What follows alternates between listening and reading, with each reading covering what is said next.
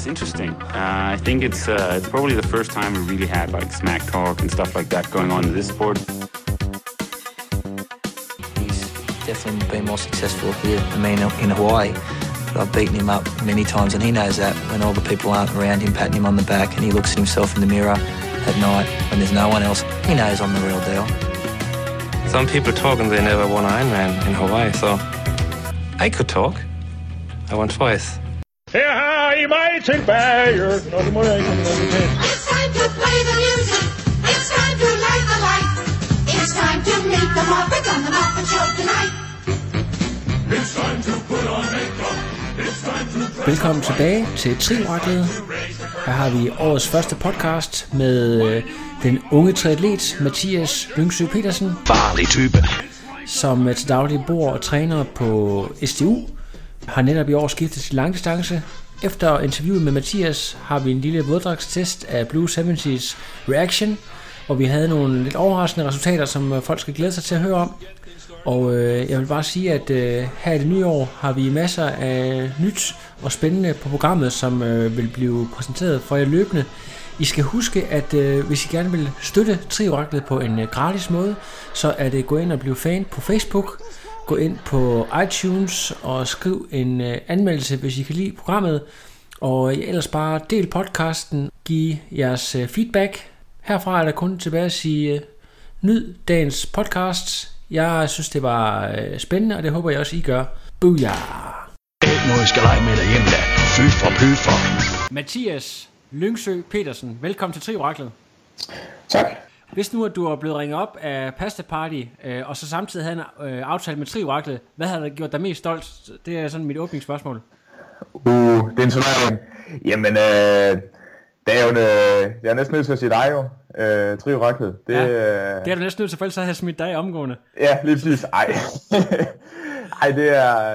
Øh, så jeg skal være helt ærlig, så, så, så synes jeg det er rigtig fedt, du kan snakke med mig. Det er, øh, det, det, det er fedt at høre din, øh, dine, øh, dine andre podcasts. Altså, det, er, det er altid lækkert, når der er nogen, der, der gider høre på, hvad os såkaldte proer, vi, øh, vi har på hjertet. Ja, nu må vi se, om du klarer øh, min redigering. Det kan godt være, du bliver skåret ud, men øh, eller hvad hedder det, det, det går op i våddragstest det hele, men øh, ej, jeg, tror, jeg tror, det skal nok ende med at blive en af de populære, det her.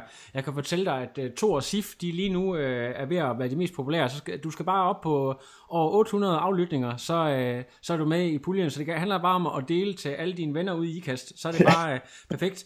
Men, øh, men det er faktisk ikke det eneste, vi skal snakke om. Vi skal også have mit andet obligatoriske åbningsspørgsmål. Mathias, har du fået trænet i dag, og hvad har du trænet? 5 timer på turboen, to timers løb. Hvad har, det, hvad har vi lavet i dag? Jamen, det har været øh, tre timer på turboen. Øh, forholdsvis jævnt. Jeg tror, det var sådan noget øh, 230 watt, vi endte ude på i sit, i, øh, til sidst. Øh, og så desværre en time på øh, helvedesmaskinen cross-trainer, fordi jeg har en højre fod, der, der lige brokker sig lidt. Øh, så der prøver vi lige at gå med lidt livrem og seler. Øh, så Vil du være ærlig kan- sige, at øh, den der cross-trainer, det er det værste, som øh, nogensinde er blevet opfundet i øh, træningsøje med?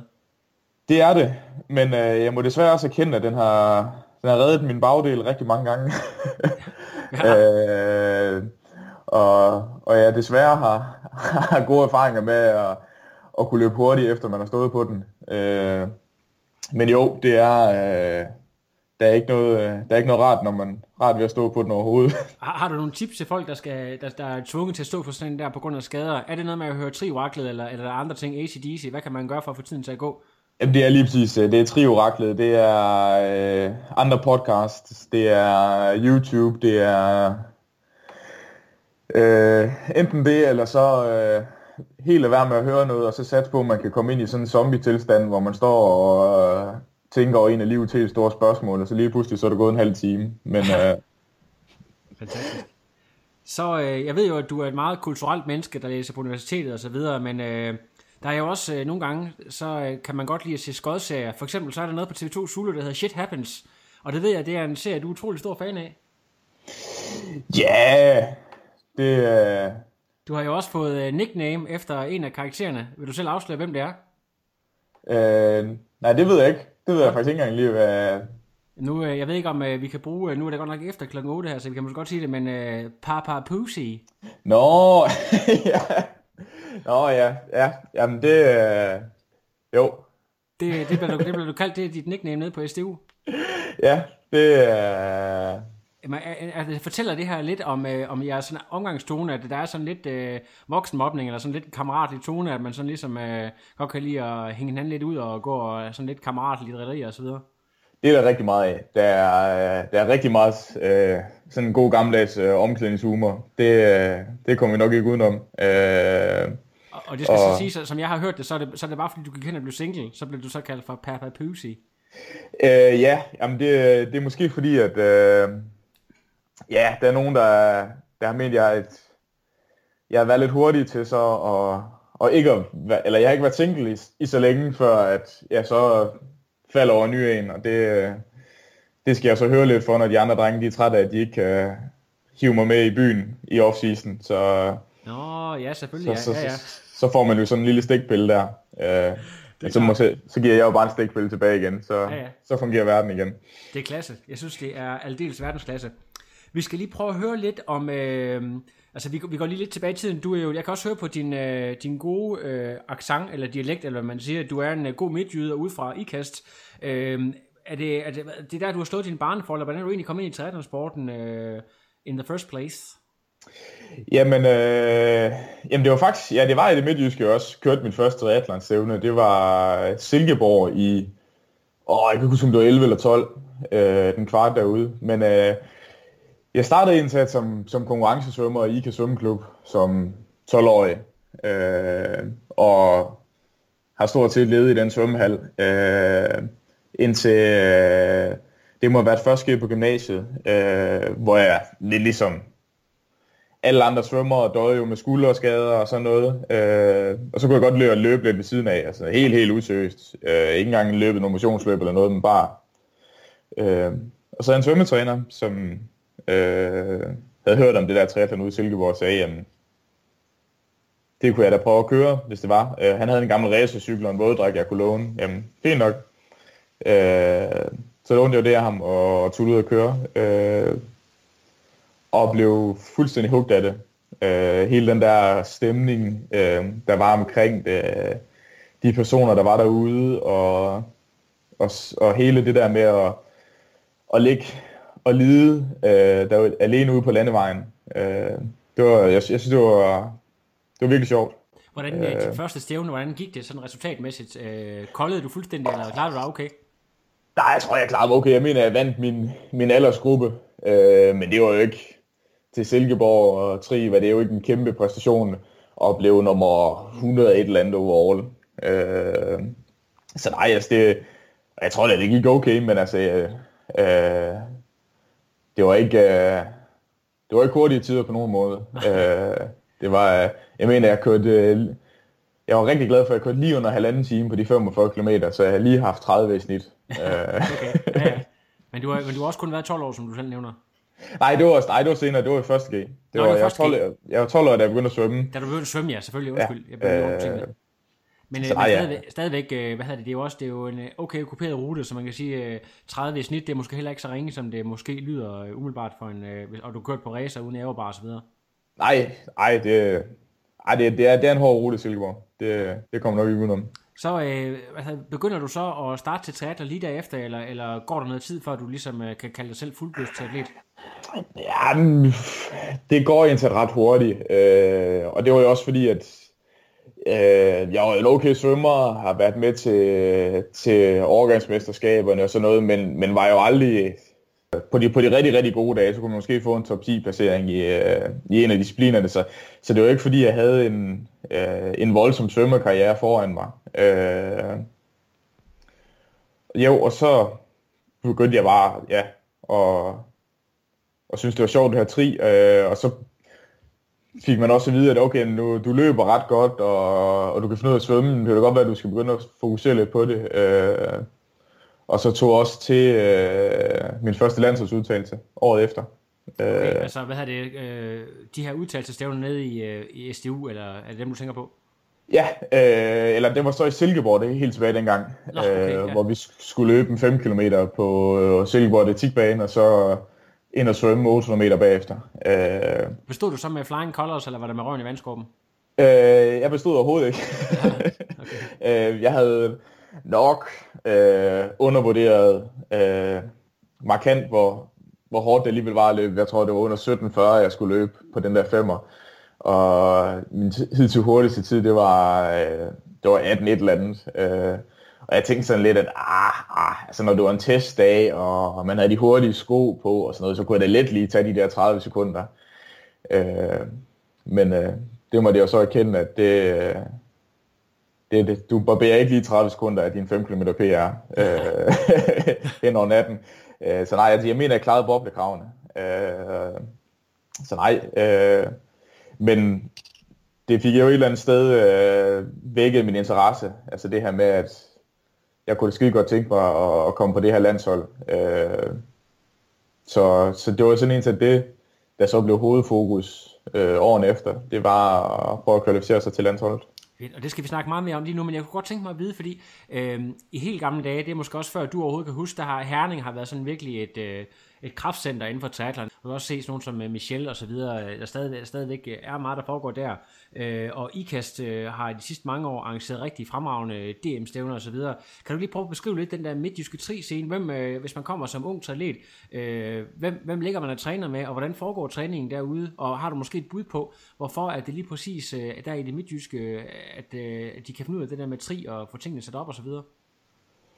Jamen, øh, Herning Tri kender jeg ikke særlig meget til. Øh, jeg nåede helt tilbage, da jeg startede, der svømmede jeg sammen med Herning Triathlon Klub øh, om mandagen og øh, mandag aften og fik snakket lidt øh, med nogen derinde. Øh, men det var kun et par måneder før, at øh, jeg ikke lige kunne få det til at passe sammen. Så Herning Triathlon Klub har jeg ikke haft særlig meget med at gøre, øh, udover at jeg, jeg også havde licens derinde, indtil at øh, øh, IKAS Triathlon Klub blev sådan stiftet. Øh, som sådan en undergren til svømmeklubben, som det stadigvæk er i dag. Okay. Øh, og nej, jeg tror, det der har gjort, at, at vi nu har haft sådan, altså øh, ja, med DM-afdelingerne i IKAS, har været, at øh, der er nogle fantastiske ildsjæle i øh, IKAS Triathlon Øh, øh, ja, nu skal man nu lave den der, ingen nævnt, ingen glemt, øh, men nej, altså, der har været nogle personer, som, som, er, som har ture og øh, at tage den her øh, lidt store opgave, som det er at holde en DM-afdeling for sådan en lille klub, for det er stadigvæk en meget lille klub. Og så ja, få stablet nogle gode stævner på benene. Dengang, dengang du sådan øh, begynder at køre og køre stærkt, øh, er det, altså, var der så nogen, øh, nogen der, der havde dit niveau, du kunne ligge og træne med, eller var du nødt til at køre lidt for at få noget sparring og tage til, til landsholds, landsholdssamlinger og så videre for at møde noget reelt modstand, eller havde du nogle okay øh, folk at træne med på det tidspunkt, hvor du så ligesom kom i gang? Øh, jeg havde ingen at træne med. Det var... jeg, jeg, jeg svømmede med svømmeklubben, øh, og så alt andet var lavede jeg selv. Øh, og helt tilbage, da jeg startede, der gjorde det sådan helt selv. Der læste jeg på diverse hjemmesider, hvordan man skulle løbe, og hvordan man skulle cykle.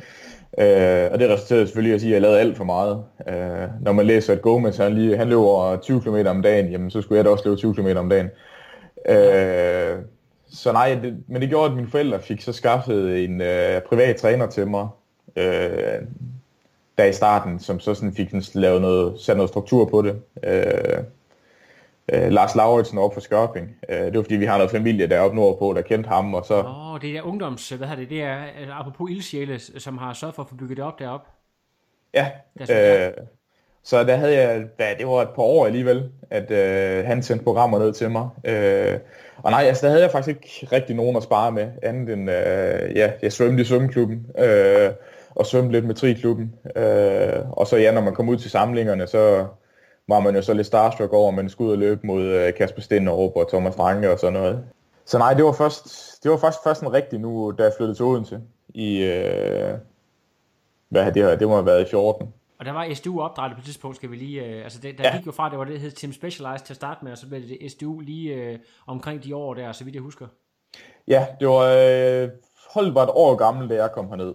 Ja. Øh... Og kan du prøve at fortælle det der med at gå og have trænet selv, og ikke rigtig haft nogen til at komme derned? Du må lige fortælle, øh, sådan, øh, hvad du tænkte, og øh, sådan beskrive de der, det første kulturschok for os uforstående. Jamen altså, det, ja, kulturschok er, er nok en meget god beskrivelse. Altså, det, det er virkelig sort-hvidt. Altså, det, det er jo selvfølgelig den, den sociale del af det, at, øh, at vi hygger os øh, rigtig meget.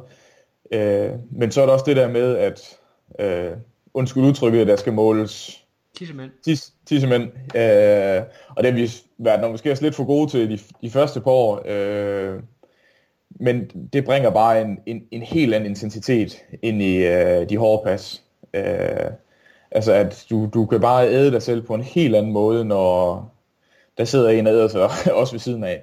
Øh, og så også det der med, at øh, det er lidt nemmere nogle gange at vurdere, om laver jeg for meget, laver jeg for lidt, eller laver jeg lige tilpas, når du kan se, hvad dine konkurrenter laver, eller hvad folk, der stræber efter det samme, som du gør, laver. Altså, det er meget nemt at, at få alle mulige dumme tanker i hovedet, hvis du sidder alene med det.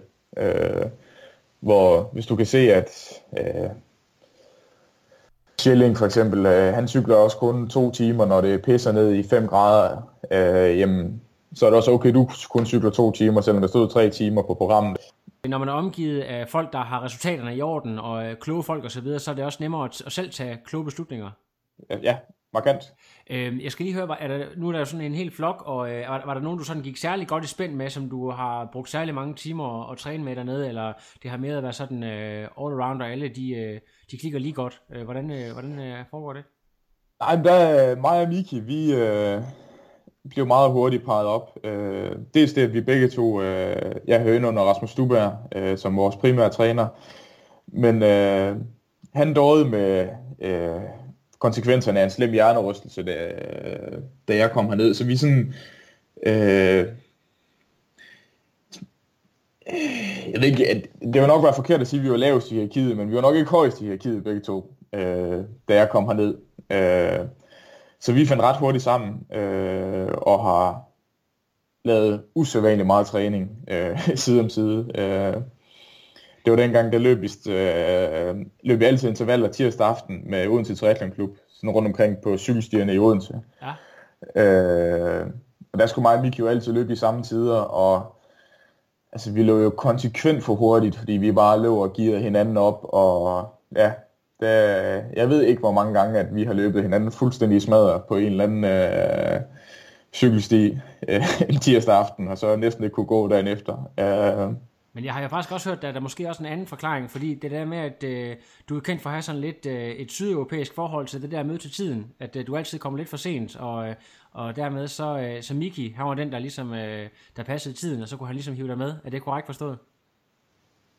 øh, Nej, det er en joke, det er en joke. Nå. Jeg, jeg har hørt det fuldstændig modsatte. Jeg har hørt, at øh, du er der altid til tiden, og du er altid, øh, hvad hedder det, du er altid velforberedt. Det er, det er noget af det, der kendetegner dig. Øh, er, det, er det noget, der ligesom, øh, I har givet hinanden op til, også det der med, at man er, man er bare på, når det er, og så videre, dig og Miki? Nej, ja. Jamen, jamen, der var måske Miki måske lidt modsvaret, der gjorde, at når jeg blev sådan lidt for pessimistisk med mine ting, at så Miki, han var sådan lidt mere, ah, det skal nok gå, og det ved jeg da også selv, at vi har, vi har været ude at rejse nogle gange også, hvor jeg sidder, ja, jeg, eller jeg kan godt lide at være sådan 5-10 minutter før toget kommer, fordi så er vi helt sikre på, at vi kommer med toget, og Miki, han sidder bare der, og altså, hvis han kan komme 20 sekunder før, så er det helt fint. Så jeg ender op med altid at sidde og bide neglen i taxaen, fordi at det er Miki, der så får mig overtalt til, at vi skal bestille den i sidste øjeblik alligevel. øh, men altså igen, altså vi, øh, de, de, de første år der var, var vi meget, meget øh, homogen som gruppe. Øh, altså der var, øh, der blev gjort rigtig meget øh, på gruppebasis. Øh, og så er det så sådan lidt ligesom nu her, når vi sådan har udviklet os lidt mere, at øh, så bliver det sådan, altså vi gør stadigvæk rigtig meget på en gruppebasis, og, og er meget homogene, men, men øh, der begynder at blive sådan lidt mere, øh, jeg ved ikke, hvordan man skal sige det, men at vi, øh, programmerne bliver mere, sådan lidt mere skræddersyet nu, øh, efter den enkelte, øh, end tidligere. Og det, er jo, det tror jeg bare er en del af den udvikling, at øh, Jamen, apropos Ja. ja. udvikling, nu spørger jeg sådan ind, fordi at jeg, jeg har jo ikke min daglige gang dernede, men du kan jo se, du, du nævner jo selv, at Miki, og det har jeg også hørt før, at han er en af dem, der sådan var, øh, altså, man, det er forkert at bruge udtrykket bedst og dårligst, men Miki, han var øh, regnet for at være en af de, øh, de sværere, men han er jo virkelig vokset, og hvad har han vundet tyren to, to år i træk nu, og sådan virkelig altså øh, en, en, øh, en mand, som øh, rigtig mange ser op til, fordi at han har arbejdet sten på. Øh, Hvorimod man har set andre store talenter, øh, folk der var rigtig store forhåbninger til, øh, ligesom brænde sammen og måske øh, har opgivet sporten fuldstændig. Øh, har, du, øh, har du observeret øh, noget af det, og har, er der nogle ting, du har lært af, af de ting, du har set øh, i de år, du har været der? Men øh, altså, os der havde en daglig gang med Miki, øh, fandt jo ret hurtigt ud af, at det var bare nogle få ting, han skulle styre på, før så røg han til tops. Øh, altså manden, han har en motor af den anden verden. Øh, virkelig. Og det er måske også lidt det, der har, der har holdt ham tilbage, at han simpelthen er i stand til at, at rive sig selv i stykker. Øh, sådan virkelig, virkelig i stykker.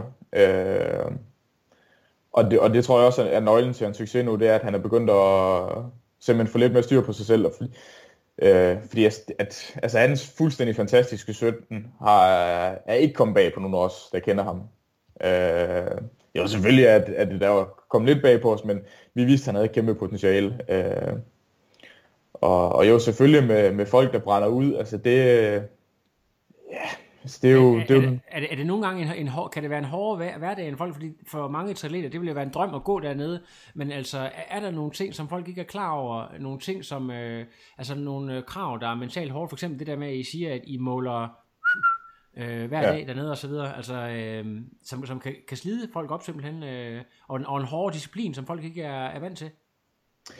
Jamen, det- er der selvfølgelig. Altså, det er jo den der med, at øh, når du er skadet, så i stedet for, at det er igennem dine sociale medier, du, du kan se, hvor meget dine konkurrenter laver, dem kan du et eller andet sted slukke for, øh, så, så får du det tværet ud i, i fjeset, at ah, nu er vi andre lige kommet tilbage fra en halvanden times løbetur, eller så så lang en cykeltur, og så sidder du herhjemme. Øh, altså, det, det er selvfølgelig en hård del. Øh, og så jo, så er der det der med, at, at øh, Ja, du, du skal lære at kende det der med, at, at, at alle har dårlige dage, og du selv får dine dårlige dage også. Så, ja, så, så du, ikke, du ikke går grædefærdig hjem, bare fordi, at øh, så havde Daniel Bækkegaard været fuldstændig flyvende den dag, jeg havde kørt fra os alle sammen, og så tænkte jeg, ah, nu kan jeg overhovedet ikke. Øh, fordi han kørte ikke fra mig i går, hvordan kan han så køre fra mig i dag? Og, øh, men det kommer, det kommer meget naturligt, vil, ja. Vil jeg sige. Altså det er det der med skaderne, der er værst. Fordi. Ja. der, der bliver det virkelig penslet ud, at jeg, jeg laver ikke noget, de andre laver noget.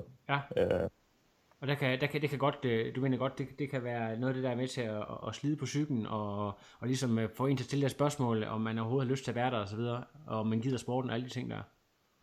Ja, og så også, måske også bare fordi, at, at mange af os, øh, da vi kom herned, der var du et, et sted i tilværelsen, hvor det var meget nemt at sige, at, eller hvor det var meget nemt at blive stillet tilfreds med bare at skulle træne og studere lidt, og så slappe af. Øh, altså det, det, er- det er jo alligevel nu her fra, fra start 20'erne til midt 20'erne, der sker en del i, øh, i folks tilværelse, så, så det kan måske også være noget af det, der gør, at du lige pludselig begynder at finde nogle andre prioriteter, øh, end, end lige at løbe rundt i en cirkel. Præcis. Øh, Og øh, lige om lidt, der skal vi jo øh, til at snakke omkring øh, nogle valg, som du har truffet, fordi at øh, du er jo også øh, begyndt at, at kigge lidt øh, mod en anderledes distance, end den du er vant til. Du har jo begået dig meget på øh, kort, og specielt sprint har du øh, haft nogle rigtig gode resultater på. Men øh, før vi snakker om øh, skiftet til i hvert fald, ikke, om ikke lang, så mellemdistance, så skal jeg lige høre, øh, du, øh, du kommer fra øh, en svømmebaggrund, men øh, cykelsporten, og vi snakker ikke bare sådan tricykling, men øh, sådan en klassisk cykelsport med hvide sokker og sort kaffe, det er noget, du har, du har taget rigtig meget til dig. Hvor kommer den der passion fra? Jamen, øh, den, den har jo startet indsat for før jeg dykkede tri med, at jeg har altid været, været rigtig vild med at følge med i cykling. Øh, øh, at den der sådan, øh, den der udfordring, det var, men alligevel der er noget sådan noget elegance, og der er noget, øh, ja, det, jeg, jeg altid synes, der var noget særligt ved cykling. Øh, og er det både øh, Roubaix, og, eller er det Tour de France, eller hvor, er det tilbage fra de gode gamle rigsdage, eller hvad, hvor stammer det fra? Jamen det, nej, nej det, det, det stammer egentlig fra, øh, altså det, det, det, det er næsten, jeg tror det, det er 12 og Brady Wiggins, jeg sådan kan mest huske der, som, som det der sådan virkelig øh, sparker sådan interessen, altså hvordan han kommer ind på den der sådan meget, øh, sin egen måde at gøre tingene på, øh, og meget, meget stilfuld, altså hans, den måde han sidder på en cykel på, det er jo poesi. Ja, Øh, det er som Jørgen Let vil sige. Det er, po- Ja. poetisk, jo et poetisk tråd, simpelthen. lige præcis. Jeg skal, jeg skal lige spørge dig, øh, i forhold til, fordi triatleter er jo ikke sådan øh, kendt for at være være specielt lirens, som man siger, nærmest tværtimod. Øh, nu øh, fusion, de, øh, de gør store fremskridt. Altså en, en ægte cykelrytter kunne simpelthen ikke drømme om at have noget værre øh, på en, en fusion, fordi de skriger til atlet langt væk. Ja. så altså, hvordan... Øh, altså det der med, at du er øh, landsholdstriatlet, øh, man går op i de her ting, der er sådan er stilet og lidt italiano, hvordan, øh, hvordan, får de her ting til at harmonere? Sidder du nede på, på caféen efter træning og, og drikker cappuccino, eller hvad, hvad sker der? Nej, altså det, øh, det er jo meget nemt. Altså det, øh, det er det, skoene skal helst være hvide, og så skal du have nogle lange hvide sokker til. Øh, og så skal du for alt i verden øh, aldrig køre din tridragt. øh, og ja, aerohjelm og racehjul, det er også noget, der hører til, til racedag. Øh, men, øh, og, og tan, hvad med det? Er, det? er det også noget, du har et forhold til, sådan noget med en særlig tan-line og så videre? Nej, for det, ja, det, den, den er svær at arbejde med, når man, når man er i Danmark det meste af året, jo, må man desværre kende. Ja. Øh, nej, altså jeg vil sige, det, det har faktisk været ret nemt, fordi vi er, og, og drenge hernede, vi har været gode til at sådan være efter hinanden med det. Øh, Nå, okay, og prøve at gå, Ja, der kommer godt. måske en ny generation af folk, der, der går lidt mere op i det der med at være lidt stilet i forhold til øh, for 10 år siden, hvor det handlede om at være så grim og teaterlagtig som muligt med store uger. Og... Ja, øh, ja jeg, jeg, jeg tror egentlig, at det er det, at vi, vi vil gerne have lidt... Øh, altså, jeg tror også, det er, der er mange af os, vi er ret vilde med, med cykling, så vi vil også gerne have sådan lidt anerkendelse derfra, så vi er, sådan, vi er lidt trætte af, at vi bliver stemplet som øh, de allerstørste amatører. Øh, så nej, vi er, vi er gode til at, at være lidt efter hinanden med, at man skal se ordentligt ud. Øh, og så, så er det også lidt nemmere, når, når, vi, når vi har kørt kort. Altså det, det er racercykler, du kører på, og sådan, det, ja. Fedt, fantastisk.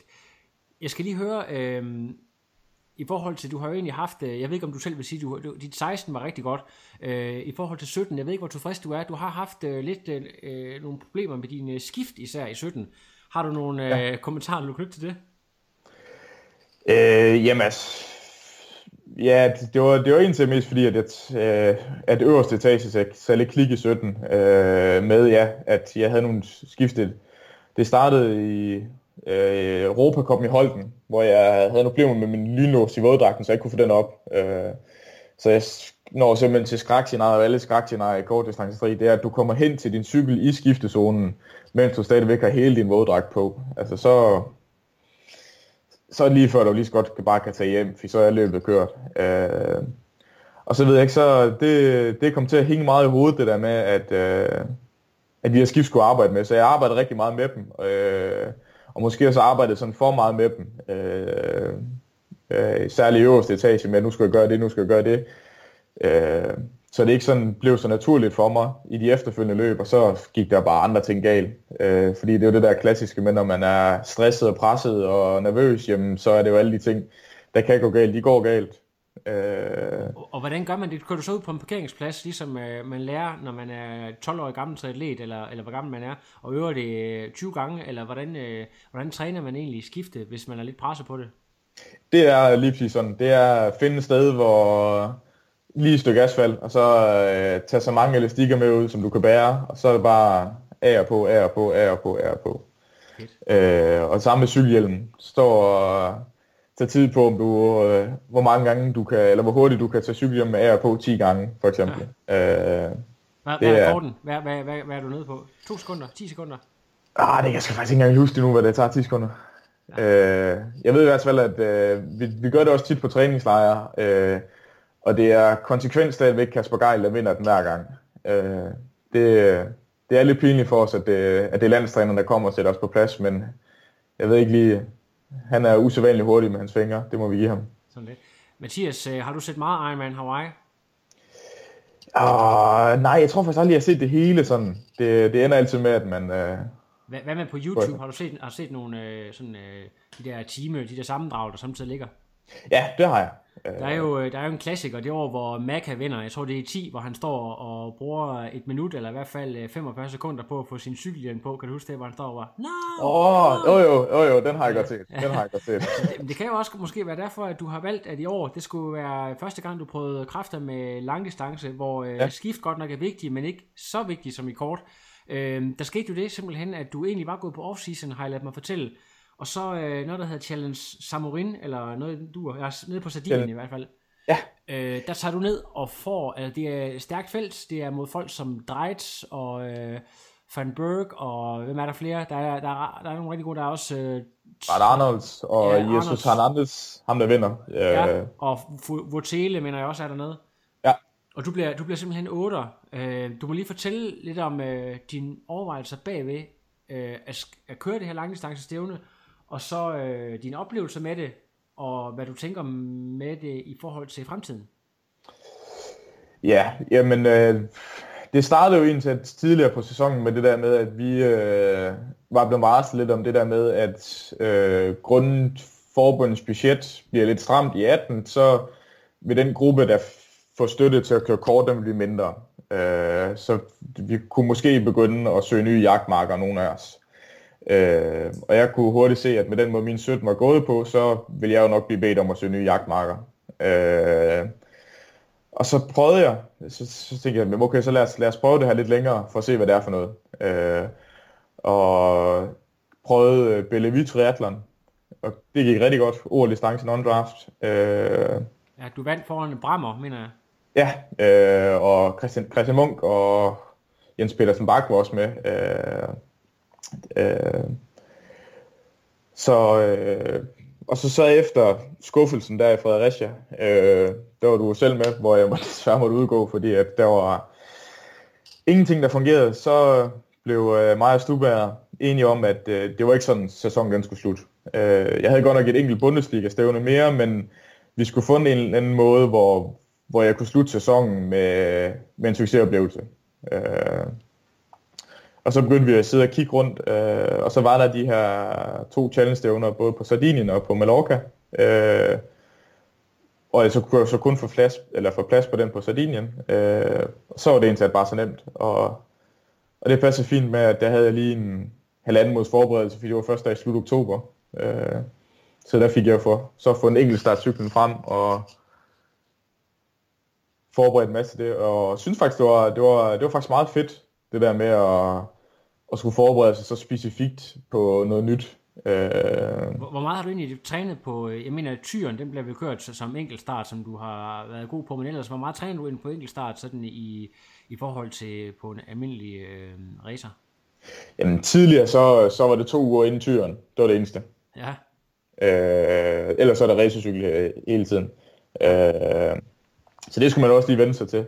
Øh, og så nej, så, så tog jeg derned til øh, Sardinien med...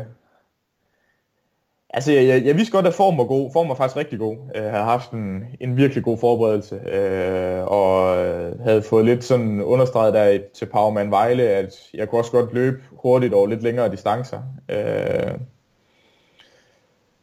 men så kommer man jo derned, øh, og så tjekker ind på det der femstjernede hotel, vi så blev indkvarteret på. Øh, det var også lidt vildt.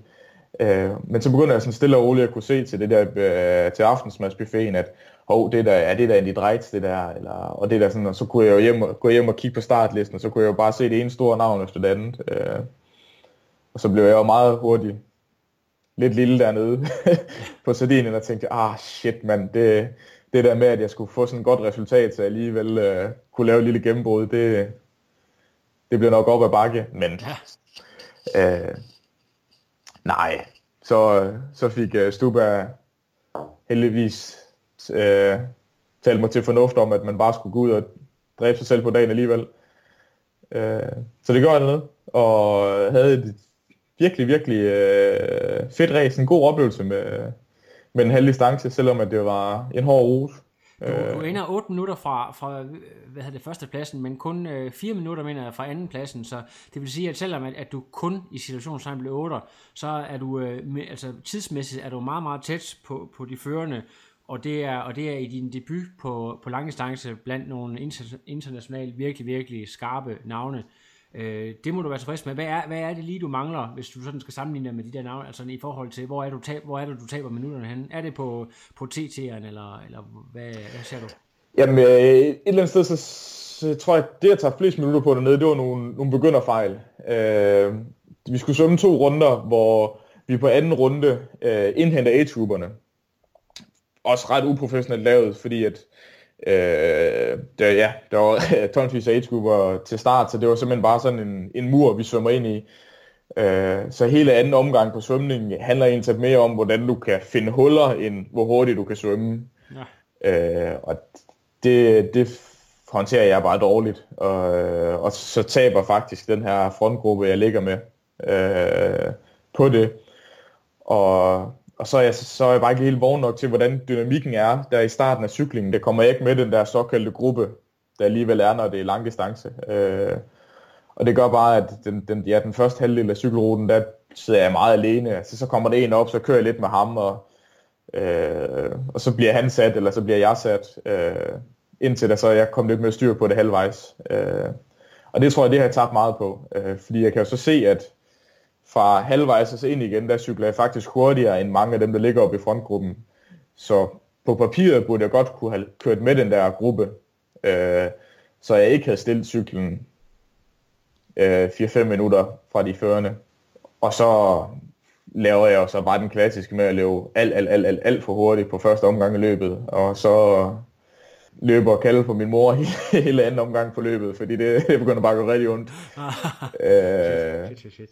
Jamen, jeg ligger, jeg tror, det er den første runde, så der har jeg 3,25 i snit eller sådan noget. Øh, og så har vi så været inde og kigge på GPS-filen. Jeg tror, jeg løber 4-0 de sidste 3 km. Øh, så, så kan man jo selv lave regnestykket. Ja, ja. Der, der er lidt, øh, lidt lærepenge at hente der. Ja. Men øh, jeg skal lige høre, øh, du, du, altså vi lavede en lille, en lille snak her, før vi begyndte at optage, men det er meningen, at du øh, skifter permanent til langdistance nu, men, men alligevel så, så øh, har du tænkt dig at køre lidt kort. Prøv lige at forklare om årsagen til, hvorfor, hvorfor du ikke øh, sådan øh, dropper øh, de korte distancer fuldstændig, selvom at det nu er, er langt der har fokus. Jamen altså, det, øh, det er egentlig lidt i, i frygt for at, at miste den der speed på, på svømning og løbet, som, som jeg har fået fra, fra de korte distance. Øh, altså det der med, at jeg kun, nu bliver jeg øh, 23 her i slut januar, øh, det, det, på lang distance, der er det jo ikke nogen voldsom høj alder. Øh, så, så der er, et- altså, hvis, hvis jeg for tidligt begynder bare at sige, at jeg skal bare munke nogle kilometer på cyklen, jamen, så kan jeg måske miste nogle, nogle kvaliteter på sømmen og løbet, og, og så kan man også bare se med den udvikling, der har været inden for halvlejen med distancen de sidste par år, at øh, svømningen og, og, og så det så også løbet bliver bare vigtigere og vigtigere. Øh, så når der er flere og flere af de her kortfolk, der kommer op, så bliver der bare som hurtigere og hurtigere, og, og også løbet markant hurtigere. Øh, jeg tror, at Blumenfeldt han løb, var det 3.10 de første 10 km i øh, Dubai eller, eller Bahrain, så altså, der skal man også have noget speed for at kunne følge med på det. Det Øh. Det må man nok sige. Øhm, så skal jeg lige høre, har du allerede nu øh, kigget på, hvilke stævner, der skal køres i 2018 på, på den halve? Hvad kan vi glæde os til? Og hvad kan du glæde dig til? Jamen, øh, det helt store mål for, for den første halvdel af sæsonen, det er jo, det er jo selvfølgelig Herning. Øh, DM? DM, lige præcis. Øh, på næsten hjemmebane. Så øh, det er jo helt oplagt. Øh, og opbygningen til Herning er vi ikke, har vi ikke helt styr på endnu. Øh, det kan enten blive, blive, at jeg tager til Gran Canaria og kører dernede, eller jeg holder det herhjemme. Det, øh, det, det arbejder vi lige lidt på at finde ud af. Øh, Hvem er, Og så- hvem, hvem er, jeg skal, undskyld, jeg lige afbryder dig, men øh, hvem ser du som dine største konkurrenter, eller dine øh, ja, største rivaler til, til DM? Hvem, øh, måske også, også nogen, som folk ikke lige regner med, men som du øh, måske har et særligt øh, godt øje til på den dårlige måde? Jamen, jeg tror, at, altså, ja, nu er det jo, skal man få siger, men, men, men jeg tror, at DM i år bliver en usædvanlig spændende affære, øh, fordi at ja, at der, der kommer nogle, øh, nogle nye mig og Dan Bækkegaard, som meget gerne vil have sat en stor fed streg under, at vi, vi er her for at blive. Øh, og det tror jeg måske også, er, at, at Dalen kunne, kunne være god at nævne som sådan en dark horse. Altså, jeg ved, at hans plan er også at køre det, og han svømmer jo hurtigere end nogen andre herhjemme. Øh, og det tror jeg, at han også han har planer om at udnytte til fulde. Øh, og så kan han også godt træde nogle watt. Det, det er heller ikke nogen hemmelighed. Øh, Farlig type. hvad for noget? En farlig type. Lige præcis. Godt. Øh, og jamen, så Thomas, altså det er måske også øh, godt lille wake-up call til, til Thomas, at nu, øh, nu kommer nogen fra hans egen lejr og presser ham. Ja. Øh, så ham skal man heller aldrig undervurdere. Nej. Og så selvfølgelig også øh, Høen for helvede. Ham, øh, ham skal man jo også... Øh, man skal i hvert fald ikke... Øh, man skal ikke slappe alt for meget af op front øh, på cyklen, før så lige pludselig så kommer han jo forbi, kan man se. Ja, det må Øh, man sige. ja. Han, øh, han lægger... Øh, han lægger kul på lige nu, kan jeg afsløre. Øh, så Ja. jeg tror, han bliver meget, meget giftig. Øh, nu må vi se. Øh, men jeg skal lige høre i forhold til... øh, Fordi næste år, der er det også øh, VM, og du skifter til langt, men indtil videre, så er det kun mellemdistance. Der ligger øh, et, øh, et VM i Danmark på... Øh, ja, Nice-distancen er det vel stort set. Øh, er det noget, du, øh, du også har på planen? Jamen det vil jeg, hvis, hvis det lykkes mig at kvalificere til det i, i Herning, som øh, er, er sådan pro-kvalifikationsstævne, øh, så vil jeg da meget gerne køre det. Det er, altså, hvis jeg altså, får muligheden for at, at køre et VM i Danmark, altså det, det kan man jo ikke sige nej til. Øh, og så også det der med, at det, det er alligevel, øh, jo det er en længere distance, men det er ikke, øh, det er ikke helt, en, det er ikke, det er jo ikke en helt Ironman. Det, altså, det er ikke, vi, man har lige skåret de der sidste 10 km væk øh, på løbet, og så altså, med lidt specifik træning, så burde det også godt kunne være konkurrencedygtigt der. Øh, Så har jeg, altså du er jo en øh, landsholdsatlet og øh, et forbundets mand.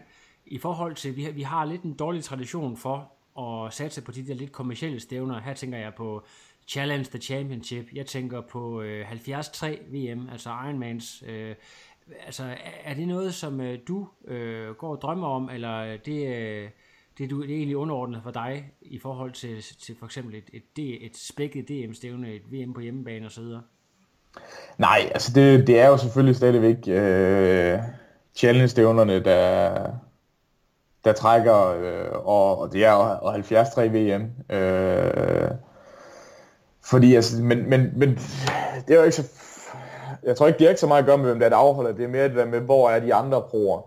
Altså, hvor er, hvor er toppen af poppen? Altså, hvis, hvis toppen af poppen kører øh, Ironman 73 et eller andet sted, jamen, så, er det der, man skal hen. Eller hvis, hvis det er, at øh, toppen af poppen vælger at køre Challenge Herning, jamen, så er det Challenge Herning, det er. Altså, det, øh, altså, jeg tror mere for mange atleter, så er det det der med, at hvor, hvor de andre atleter henne, fordi det, det er det, vi går op i, det er at måle, måle os mod hinanden. Hvad, hvad navnet på, på mesterskabet så er, det, det tror jeg ikke altid er det allervigtigste. Det er mere, hvad, hvor hård er konkurrencen. Så ligger der noget, og det er sådan et rigtigt Mosho-spørgsmål, men øh, jeg har jo desværre, siger jeg så også, en del øh, Mosho-lyttere, Det er selvfølgelig en joke, men øh, øh, jeg er nødt til at stille dig spørgsmål, for der er mange, der gerne vil vide det. Det her Hawaii, det er jo noget, som øh, i hvert fald øh, motionister, øh, age går rigtig, rigtig meget op i. En øh, professional som dig selv, er det noget, du øh, spekulerer på, eller det ligger mange, mange år ude i fremtiden? Det er slet ikke noget, du, du bryder din hjerne med, eller ligger det derude i horisonten et eller andet sted? Øh, jo, selvfølgelig gør det det, fordi at man kan jo ikke komme udenom, at det er, det er, det er sportens største begivenhed. Øh, så, så selvfølgelig kunne jeg da en eller anden dag rigtig godt tænke mig at køre det. Øh, men igen, så må jeg jo nok også erkende det der med, at, at grunden til, at jeg rigtig gerne vil køre det, det er, fordi det er VM. Altså hvis, øh, hvis Ironman nu beslutter sig for, det gør de nok højst sandsynligt ikke, men hvis de beslutter sig for, at, er- at VM skal holde til et andet sted, jamen, så tager jeg derhen for at køre VM. Øh, så tager jeg nok ikke til Hawaii for at køre. Øh, øh, det, altså det, det, er nok, det er nok, ja, i, i det tilfælde, så er det VM først, og så Hawaii bagefter. Øh, men de laver nok ikke om på det. Nej, ikke, ikke forløb, ikke så længe der er penge i skidtet, som man siger. Ej. Jeg skal lige sige, at øh, lige om lidt, der har vi snakket i 45 minutter, og øh, i og med, jeg, med, jeg tror, øh, uden at vide det, at du har utrolig mange sponsorer, der gerne vil have noget love her på podcasten, så skal du lige, øh, hvis vi kan holde os inden for timen, have lov til at nævne dem nu. Øh, så du, øh, du giver bare los. Hvem, hvem skal have en særlig tak for, at øh, du har mulighed for at leve the dream? Jamen det er jo først og fremmest øh, Lykke Sport, øh, styret Torben Lykke, som har været øh, importør af COD-produkter og Cepo-cykler. Og også din Øh, første træner, er det korrekt? Øh, nej, lige efter Lars. Han var efter Lars, men, Ja. men jo, jeg havde også øh, Torben i, øh, i et års tid, inden jeg flyttede til Odense. Øh, og nej, han har han har været der fra starten af. Altså, jeg har jo altid kørt i COD-produkter. Øh, jeg, lige, øh, jeg havde lige en enkelt sæson, hvor jeg svømte i nogle andre våddragter, men jeg har altid kørt i COD-dragter. Øh, og, så de skal selvfølgelig have en masse kærlighed. Øh, og det, det er egentlig mest fordi, at øh, jeg kan godt lide ideen om, at man er eller andet sted er lidt lojal over for, for et brand. Øh, hvis, hvis, du, hvis du finder noget, du kan stå inden for, øh, så, så kan så godt være lojal over for det. Øh, Jeg ved, det, det, Mathias, jeg ved fuldstændig, hvad du mener. Jeg har det på samme måde med booster. øh, så nej, det, det er nok det, man skal mest tak. Øh, og så ja, se på cykler. Øh, lidt sjov. Jeg synes, det er lidt sjov Nietzsche. Der er ikke mange, der kender til dem. Øh, mindre japansk mærke, som øh, kun laver triathlon-cykler. Øh, altså meget, kun mindet på, på tri- triatleter som målgruppe. Øh, og har lavet nogle, nogle meget, meget abstrakte rammer, øh, som man kan synes om, hvad man vil, og, men så har de også lavet nogle mange andre rigtig flotte cykler. Øh, så dem er, dem er jeg også rigtig glad for at køre rundt på. Øh, og så igen, fordi det, det er også lidt sjovt, det der med at, at køre rundt på noget andet, end hvad alle de andre kører rundt på. Ja. Det, øh, det må jeg nok ikke Øh, og så var jeg også, så har jeg også været så heldig og, og haft mulighed for at kunne løbe i øh, Saucony-sko øh, de sidste tre år nu.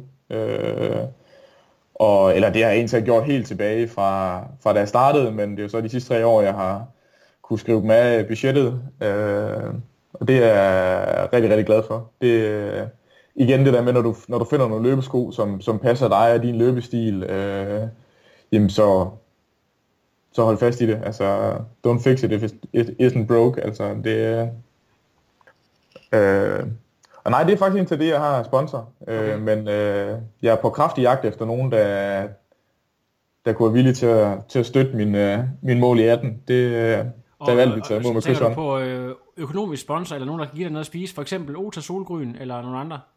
Ja, jamen, Aarhus og Solgrøn er altid velkommen, men jo også nogen, der, der kan give lidt på kistebunden, så man kan komme øh, på træningslejr alle de eksotiske steder. Det, øh, det vil jeg være meget åben for. Så I hørte det her først. Hvis I vil øh, hjælpe Mathias, så øh, kontakt Trivaklet, så øh, finder vi ud af noget. Jeg har jo også en drøm om at kunne være sådan en, øh, en matchmaker, made in heaven, Ja. øh, mellem atleter og øh, business. Så øh, hvis vi kan få det til at gå op, så øh, kan du høre det herfra som det første i hvert fald. Jeg skal Ja. i øvrigt sige også, øh, det er også noget lytterne kan høre, at øh, i næste podcast, der taler jeg faktisk med en øh, ung englænder, der er lige flyttet til Aarhus 1900 triathlon, der har 30.000 følgere på Instagram, og som øh, virkelig har forstået det der med, at, og, øh, at man også skal kunne brande sig selv, øh, og det der med at lave en business øh, som atlet. Så det kan være, at du også kan få nogle tips der til, hvordan øh, man kan få øh, en god økonomi i, ud af at være triatlet, som øh, jo ikke er en sport, hvor pengene ligefrem hænger på træerne. Nej, Jamen, det lyder da meget spændende, fordi øh, ja, det må man jo... Ja, man må erkende, at, at de, de sociale medier øh, fylder rigtig meget i, i, hvor interessant du er for, for diverse firmaer Helt og producenter. Det, det er jo næsten blevet sådan, at øh, altså kan man sige, øh, firmaer og så videre er, er lidt øh, mindre optaget af, hvilke resultater du har kørt. Selvfølgelig betyder det stadigvæk noget, men hvis du kan finde ud af at, at sælge dig selv og har en god story på Instagram eller, eller Facebook, så, øh, ja, så, så genererer det bare mere salg. Altså sådan er det bare. Ja, ja, det er, jo, det er jo noget, de kan tage at føle på. Der kan de jo lave nogle analyser, alt efter hvor mange personer de kan ramme. Og... Hvordan, hvordan har du det egentlig, altså, altså som øh, professionel atlet, øh, som skal leve af at være god til sport, hvordan har, synes du det er unfair, eller er du bare øh, en god, øh, hvad kan man sige, borgerlig mand fra, vest, fra midt, skorstræk Vestjylland, der, der forstår, at det er sådan markedskræfterne hænger sammen? Øh, jamen, altså, selvfølgelig så kan man jo godt i et svagt øjeblik være, være træt af, at øh, det er sådan ting, der hænger sammen, men det, øh, det får jeg ikke noget ud af. Så, så jeg vil jo nej sige, at, at det, der er man nødt til at rette ryggen og sig selv øh, være en del af det. Altså, der, Så må, altså, der må man tage et valg, enten så må man melde sig helt ud af det, eller så må man øh, prøve at konkurrere med dem på det også. Øh, Fedt. det, Men nu er du jo øh, en god øh, bredskuldret fyr, som øh, også ser godt ud på sociale medier, så de problemer har du selvfølgelig ikke. Og øh, i den tak. forbindelse, så skal du lige huske at øh, sende mig nogle billeder, så jeg kan promovere podcasten. Måske kan jeg allerede sende noget ud her i aften, en teaser eller noget andet, øh, med et godt lydklip, hvor du trasher nogle andre. Så det, det finder vi lige ud af. Ja. Men øh, i hvert fald, øh, Mathias, jeg synes, det var en stor fornøjelse at snakke med dig. Jeg håber, at øh, vi måske senere på sæsonen kan lave en øh, follow-up. Det vil jeg nemlig også til at gøre mere, hvor jeg ligesom øh, tager nogle gæster tilbage, som jeg har talt med tidligere på sæsonen, og så følger vi op og, øh, og snakker om, hvordan det gik og så videre. Så øh, du skal have mange tak, fordi du vil stille op. Held og lykke med sæsonen. Og øh, Mathias, har du lige noget at sige til lytterne her til sidst? Jamen, øh, jeg starter med lige at jeg siger tak for dig, du gad at høre på mig. Øh, og til lytterne derude, øh, lad nu være med at tage det alt for seriøst. Det handler om at have det sjovt. Det, øh, det er sgu egentlig det vigtigste. Og, og ja, at tage det for en, der tog det lidt for seriøst. Fremragende. Jeg synes, det er øh, gode tips, og øh, Mathias, øh, hils alle de andre nede i SDU. Og, øh, nok. Det er godt, der kommer snart. Jeg er glad for at være tilbage. 2018 bliver en fed sæson på Strigeraklet. Stay tuned, folks. Booyah.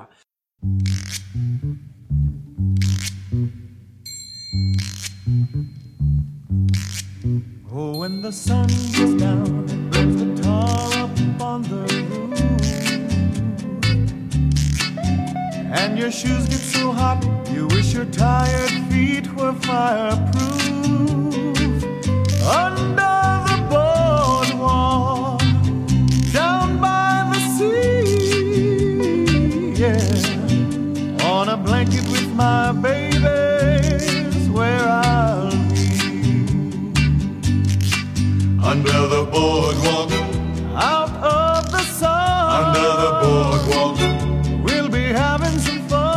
Fun. Under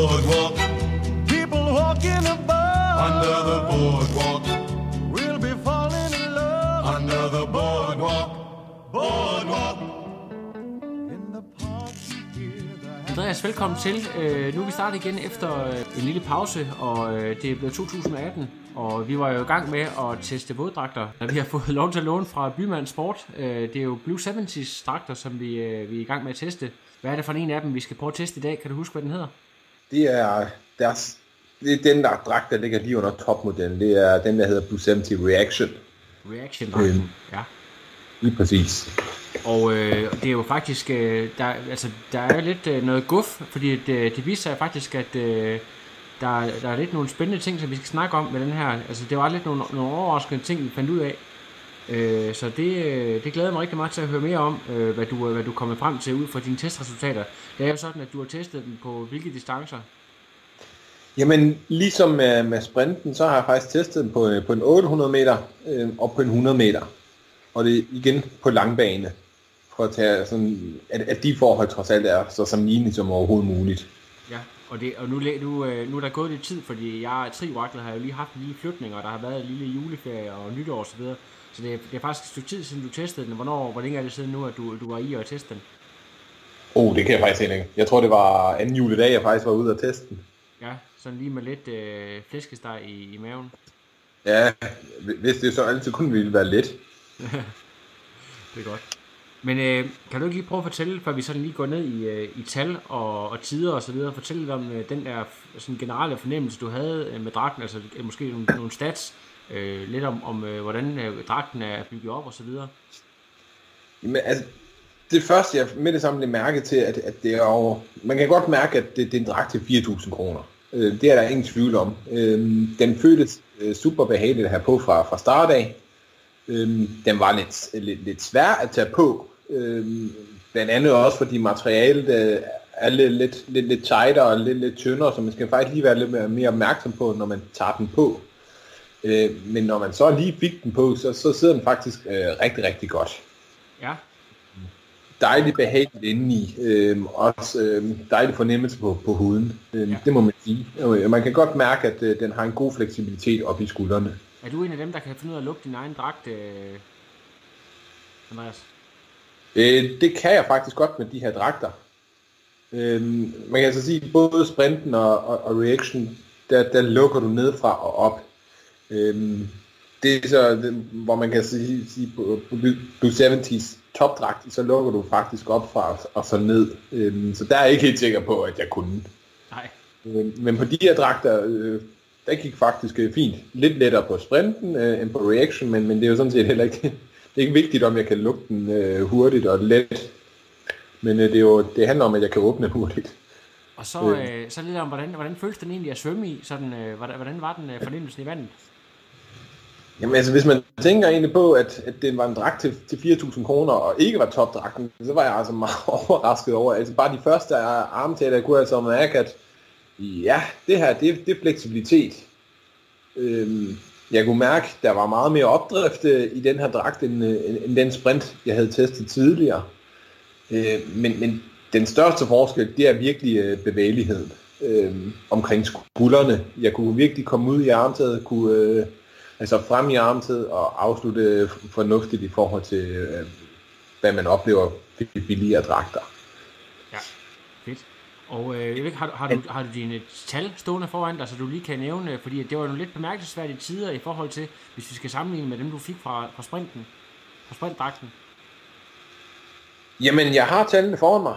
Øhm, og hvis man, øh, hvis man lige øh, kigger tilbage, så var 800 meter tid med, med sprinten, det var omkring de der 10.30, 10.29, øh, 7 eller noget i den stil. Øhm, og på 100 meter fra sprinten, det var 1.07.34 stykker. Når jeg så kigger på, på, på tiderne med reaction, altså med, med, med, med den dragt, jeg testede nu her, Jamen 800 meter tiden, den var øh, på 10 minutter, ren. Øh, og 100 meter, det var 1.06 høj, øh, 1.06.78 stykker.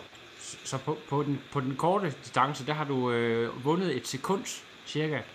Og Ja, var- et, et halvt sekund, et halvt sekund, sekund, var ja. Og, øh, men men, men øh, det bemærkelsesværdige, det er jo, at, øh, at på, øh, på 800 meter, der har du virkelig, virkelig skåret mange sekunder af. Og, også sådan, at vi begge to var, var så nærmest chokeret over det. Prøv, prøv at fortælle lidt om det. Jamen, altså, man må forvente, at den her dragt er hurtigere. Det, det, det skal den være, når, når den koster dobbelt så meget, så skal den være hurtigere. Øh, men min forventning om, at, at der kommer 30 sekunder ud af det her, den havde jeg ikke lige set komme.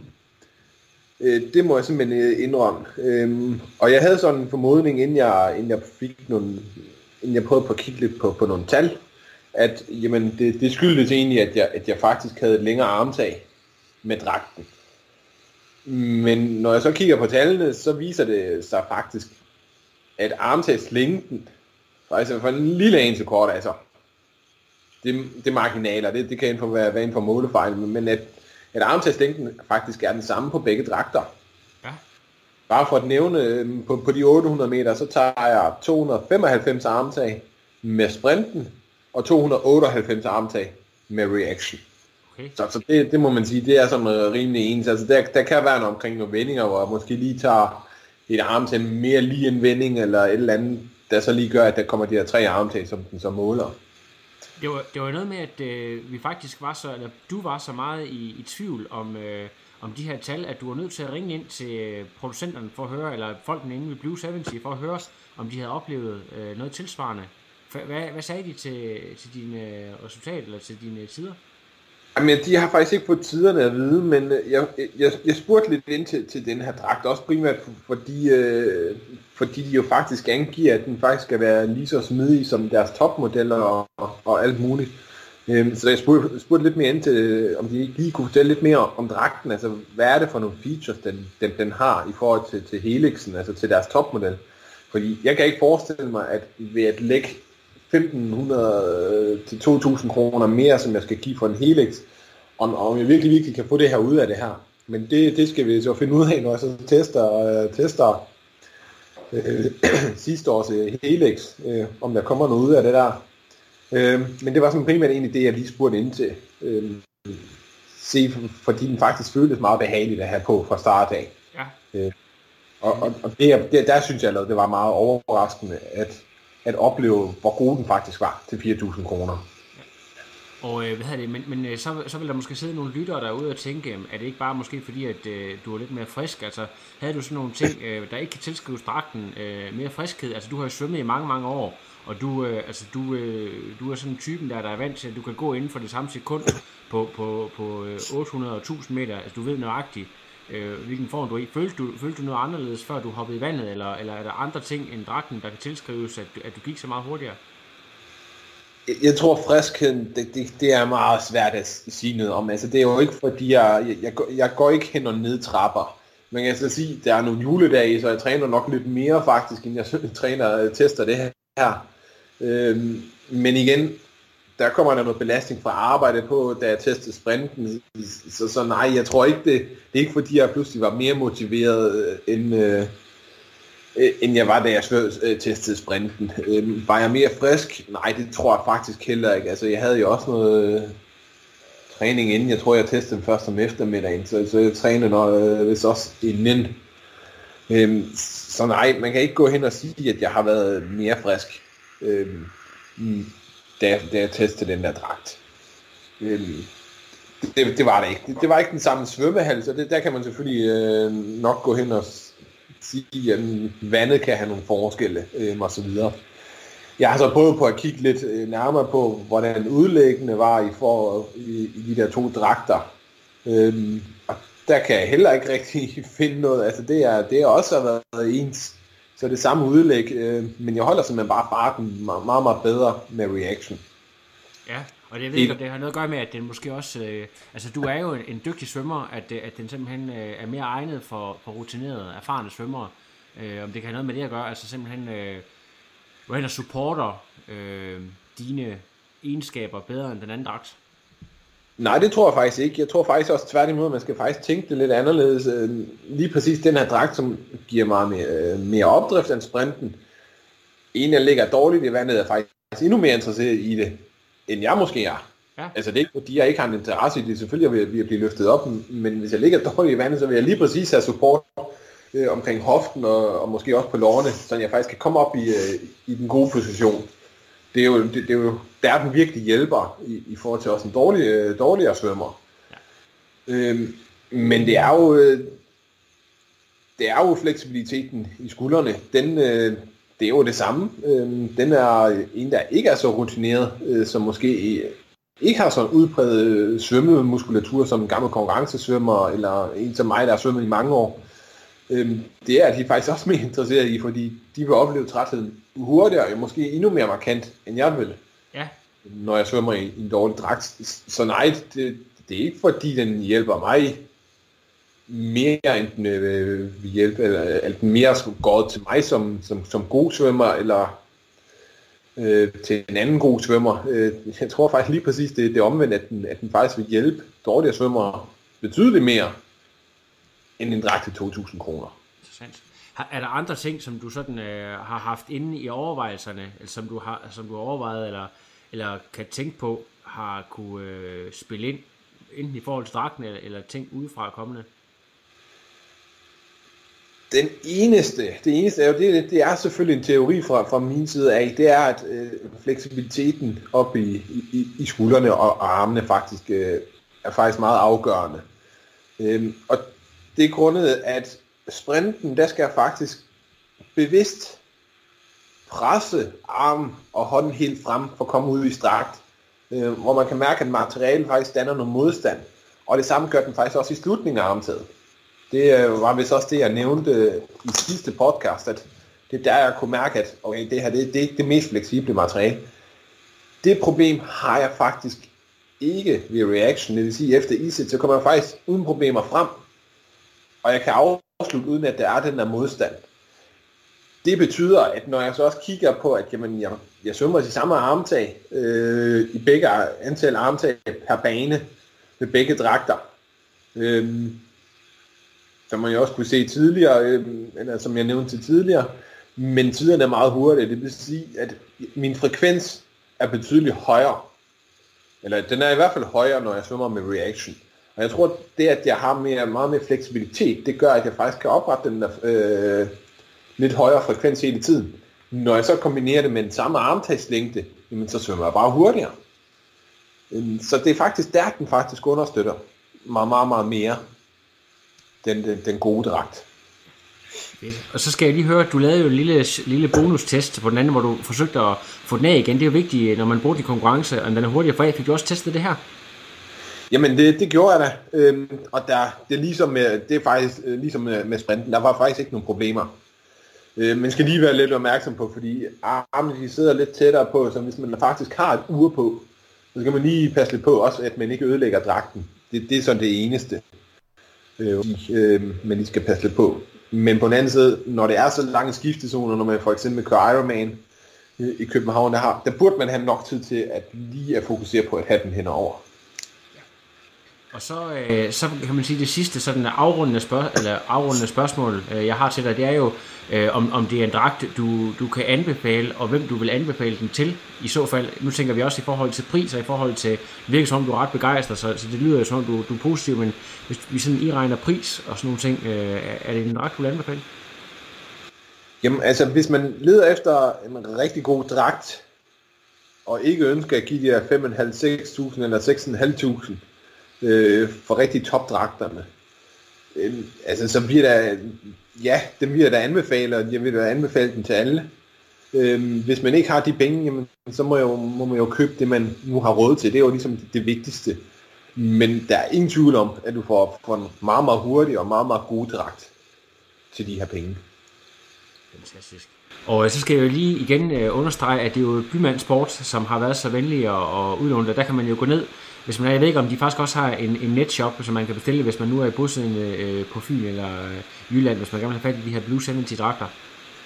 Jamen, de, øh, han, har, han har også en øh, webshop, der hedder byman-sport.dk, øhm, og der har de øh, alle dragterne også øh, på hjemmesiden. Og det er jo faktisk noget med, at vi har været så heldige, at øh, der måske kommer en præmie til lytterne øh, i, i den sidste podcast, vi laver, hvor vi lige øh, laver en lille sammenligning af de dragter, vi har testet. Så der kommer en lille, lille bonuspræmie, som man, øh, man kan indløse inde hos Bymand. Så, øh, så vi siger også mange tak, fordi han har lyst til at, medvirke her på, her på podcasten i hvert fald. Ingen tvivl om det. det, det der, der skal vi give stor tak til, til Morten inden fra Bymands Sport. Perfekt. Øh, Andreas, du skal have tak, fordi du lige lavede en test. Ved du, hvornår du hopper i igen og tester Helixen? Jeg, jeg må lige se, om, om der er tid til det i morgen, fordi jeg skal også, altså, ellers er mine uger, de er rimelig pakket her det næste. Jeg, jeg er jo så heldig, at jeg har fået øh, et, et, en start til Vasa-løbet i, i slutningen af februar, så jeg skal pludselig til at bruge masser af tid på, på rulleski. Ja, ja. Øh, det skal jo øh, presses ind i en travl hverdag. Ja, ja, men, men er det ikke også noget med, at det der bevægelse, man laver på rulleski, det kan man også overføre til svømningen, det der med ved afsluttende armtag? Jo, det er der. Altså det er jo, og- og- om du kører på ski eller øh, og svømningen, øh, lige præcis den eksplosivitet øh, i afslutningen, øh, det, det, det er faktisk meget det samme. Godt. Men øh, jeg skal i hvert fald øh, ud og svømme den er helt ekstremt hurtigt, øhm, så jeg ikke kommer faktisk i alt for meget god form, og den øh, mismand eller øh, forstyrrer testresultaterne alt for meget. Ja, og det, du er jo også en, øh, en forsker, haft meget at gøre med videnskabelige tests og så videre i, i din professionelle karriere, så jeg ved godt, at du, du går meget op i, at øh, det skal være så virkelighedstro som overhovedet muligt. Ja, øh, jeg prøver i hvert fald at tage lidt en videnskabelig tilgang til det her, og så ved jeg godt, at det her det er ikke 100% kontrollerbare forhold, jeg har. Men jeg prøver på at øh, gøre det så videnskabeligt så meget øh, som muligt, som, som man faktisk har noget, øh, noget andet at gå efter. Lige præcis. Godt, Andreas. øh, Jeg tror, vi, vi runder af her, men i hvert fald tusind tak, og så glæder jeg mig til at, at høre dine tal fra Helixen, og er lidt spændt på at se, om du kan korte endnu flere sekunder af dine 800 meter i hvert fald. Det glæder jeg mig også til at se. Og selv tak, Lasse. Det er godt, og hils familien. Vi snakkes ved, Andreas. Vi snakkes. Hej. Hej. No, I am done. Another. But no, it's, I'm done. I have no power.